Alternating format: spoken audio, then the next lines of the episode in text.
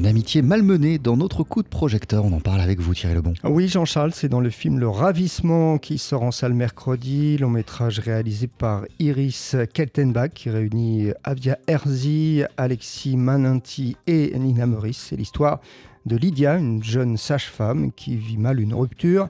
Pour construire une nouvelle relation amoureuse, eh bien, va se retrouver entraînée dans une spirale de mensonges qui va remettre en cause la relation fusionnelle qu'elle entretient avec sa meilleure amie. On écoute euh, Avsia. C'est un film qui parle d'amour, d'amitié.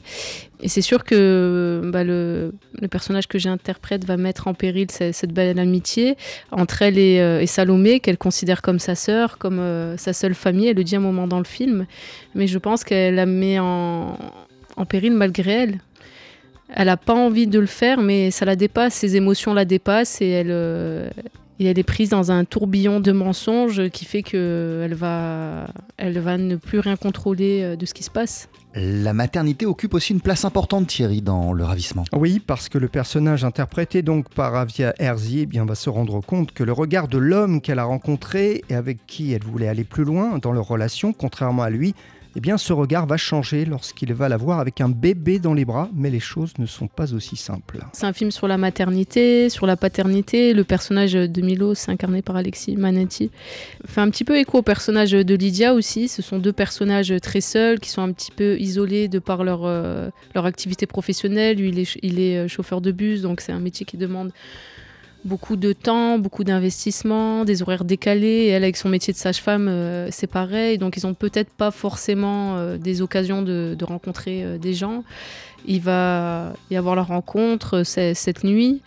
Et lui qui veut pas aller plus loin, parce qu'il est bien dans sa solitude, il n'a pas envie de construire quelque chose avec cette fille.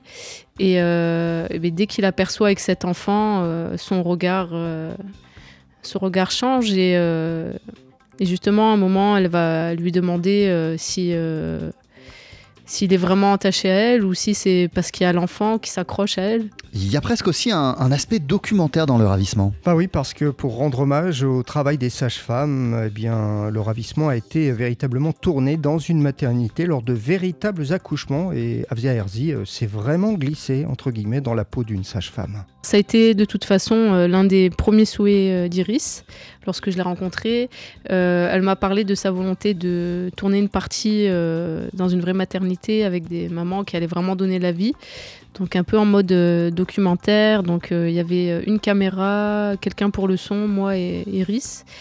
Et donc j'ai passé bah, plusieurs semaines en maternité de jour et de nuit. J'ai vraiment fait des gardes de 12 heures comme bah, les, vraies sages-femmes.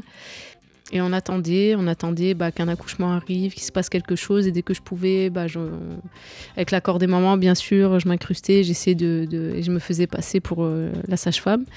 Et euh, non, métier très difficile. Beaucoup de respect euh, pour ces, professionnels. Avia Herzi à l'affiche de ce très beau film Le Ravissement en salle mercredi. Merci beaucoup Thierry Lebon. On poursuit sur TSF Jazz avec l'orchestre euh, du trompettiste Ray Anthony. Voici In the Mood.